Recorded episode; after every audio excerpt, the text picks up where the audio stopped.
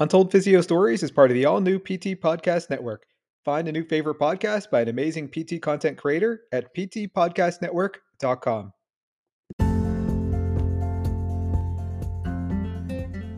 The future of medical documentation is here and it's revolutionizing the way we record patient visits. Introducing Comprehend PT, the groundbreaking HIPAA compliant AI scribe designed specifically for physical therapists. Imagine a world with a dialogue between PTs and patients is interpreted by AI into precise, real time medical notes without lifting a pen or tapping a keyboard.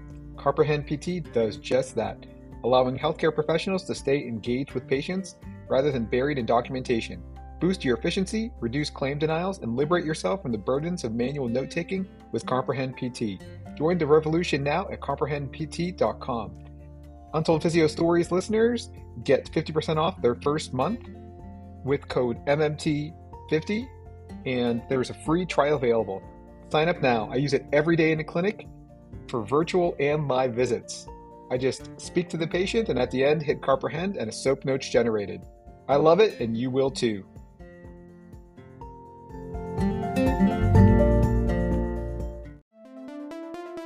Welcome to Untold Physio Stories podcast, your perfect commute resource with physio failures, successes, interesting cases, and more from the physio and rehab world with your hosts, Doctors Andrew Rothschild and Erson Religioso.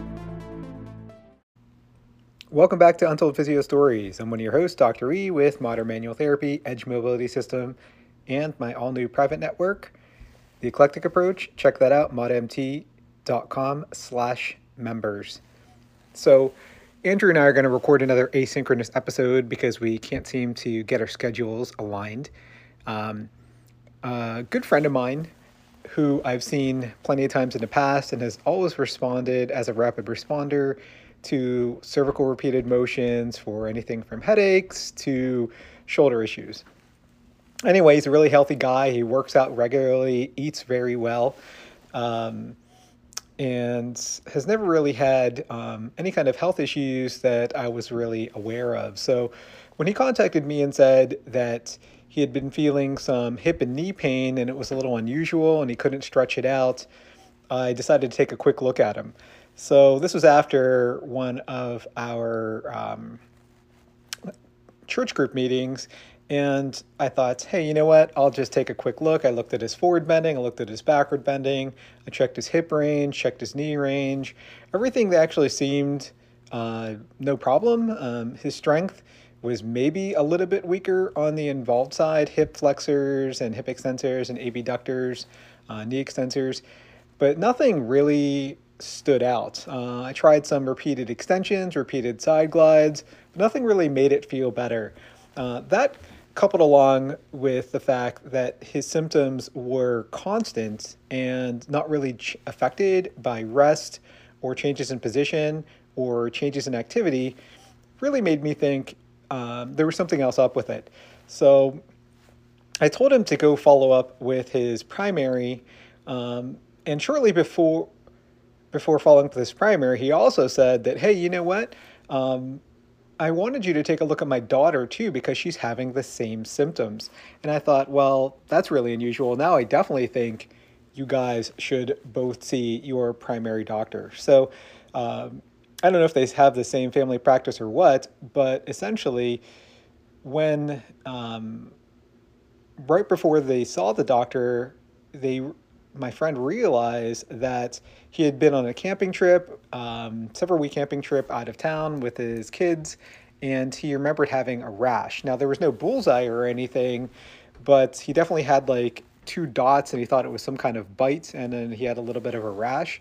So then he was tested, and um, he, both he and his daughter came back positive for Lyme disease. And it was at the point where his daughter was actually unable to walk without severe pain.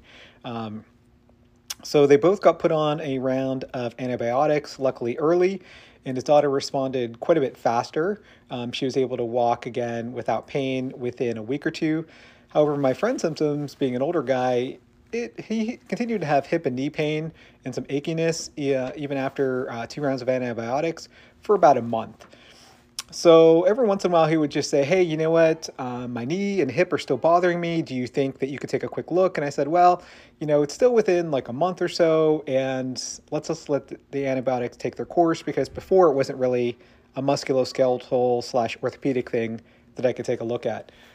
So about maybe six, seven weeks had passed, and he said, You know what? It's still a little achy.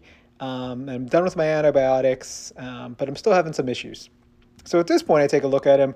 Lumbar repeated motions are negative, uh, but now his hip flexors, extensors, and abductors are quite a bit weaker. Uh, when I tested him using the ActivForce, there was about a 40 to 50% difference in hip flexion and hip extension strength, and a 30% difference in hip abduction strength from the involved side to the uh, uninvolved side. So I gave him just simple hip flexion, abduction, hip extensor strengthening. And anytime he has any kind of achiness or pain, he just does the exercises and also he just does them regularly and he says that he feels great. So for me, this was kind of like a roller coaster ride of, oh, I thought it would be easy. Hey, this doesn't make sense. Oh, you have Lyme's disease. Uh, to, I think you still have Lyme's disease. Oh, now you just need strengthening. Um, Andrew, let me know your thoughts. Well, Erson, that was certainly an interesting case. Um, as soon as you mentioned the fact that with the daughter and the father having both the same symptoms and that they had gone camping quite recently, my mind immediately went to Lyme's disease. So selfishly, I was just happy to see that that was the, the correct answer, um, but not good for the family, of course, but also glad that the daughter recovered nicely. And it does make sense that the father might take a little bit longer to recover. And it also makes sense that it would not have responded to any of the testing and repeated measures uh, that you did. And certainly it's always odd when there's this you know, insidious onset of constant pain, no mechanism of injury, no specific aggravating or relieving factors. That certainly should start to um, pop up some flags in people's minds that might be something other other going on that is important to check out. Um, but you know, the interesting thing was, even though after symptoms resolved, still kind of there, um, that it then did respond to some strengthening exercise intervention. I think that just goes to show, in the case of with exercise in general, there's very few things that will not respond favorably to exercise, especially in a thoughtful and graded manner. Um, and then when you give certain things time to recover from a symptom standpoint, especially something like Lyme's disease with antibiotics, uh, there is certainly a time for them to run this course, and some people can take quite a long time to recover from something like that. Uh, but it still doesn't mean that exercise may not be a viable intervention. Now, you have certain situations that we've seen with uh, post COVID syndrome where sometimes exercise can actually be problematic. Uh, if it's not done appropriately, can actually set people back. Um, so it's certainly important to gauge people's responses all while doing um, these types of interventions, especially for um, some non musculoskeletal type things. So, yeah, uh, I mean, I think Ellerson, well done, kind of handled that perfectly in terms of advising the family to follow up with a physician early when things were not responding as uh, you would have expected for an otherwise musculoskeletal condition. Um, but then also showing that even with sort of non musculoskeletal things, sometimes doing some of our classic uh, interventions can still be helpful. Hey, Andrew, thanks for your insight.